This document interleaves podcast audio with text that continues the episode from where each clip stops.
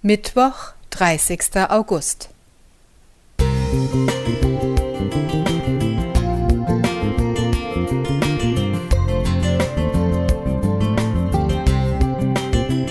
Ein kleiner Lichtblick für den Tag.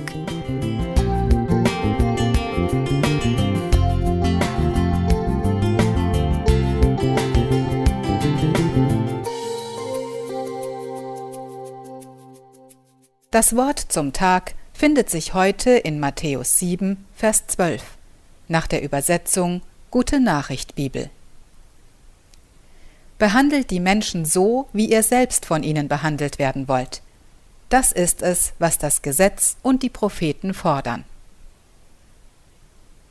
Habe Kerkeling, den deutschen Entertainer, mochte ich nie.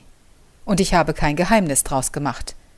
Wann immer über ihn geredet wurde, zeterte ich los. Das ließ den Mann selbst wahrscheinlich unberührt, denn wir hatten ja nichts miteinander zu tun.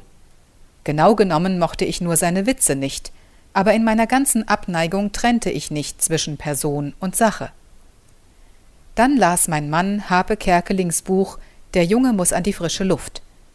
In der Hoffnung, meine Meinung über diesen unmöglichen Menschen bestätigt zu bekommen, las ich das Buch ebenfalls. Und dann geschah eine Art Wunder. Ich erhielt ein komplett anderes Bild von diesem Mann, erfuhr einiges über seine Kindheit im Ruhrpott und wie er jahrelang versuchte, mit einstudierten Parodien und Blödeleien seine geliebte Mutter aus ihren Depressionen herauszuholen. Er dachte sich immer neue Auftritte aus, gab seinen ganzen Einfallsreichtum hinein, und am Ende nahm sich seine Mutter das Leben. Lange gab sich der kleine Junge die Schuld dafür. Er glaubte nicht gut genug zu sein. Er hätte es doch schaffen können. Immerhin hatte die Mutter doch ein paar Mal gelacht, wenn er in der Küche herumgealbert hatte. Im Laufe seines Lebens kniete sich Harpe im Showbusiness mit aller Kraft in die Aufgabe, Menschen durch Witze und Albernheiten aufzuheitern, egal wie.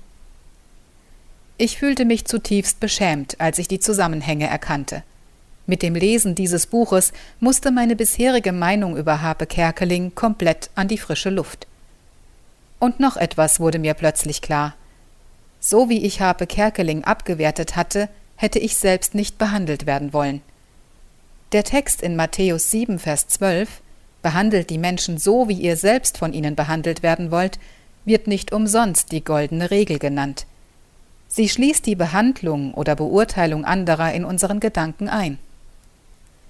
Ich habe gelernt, dass man nicht vorschnell über einen Menschen urteilen soll, wenn man seine Beweggründe nicht kennt.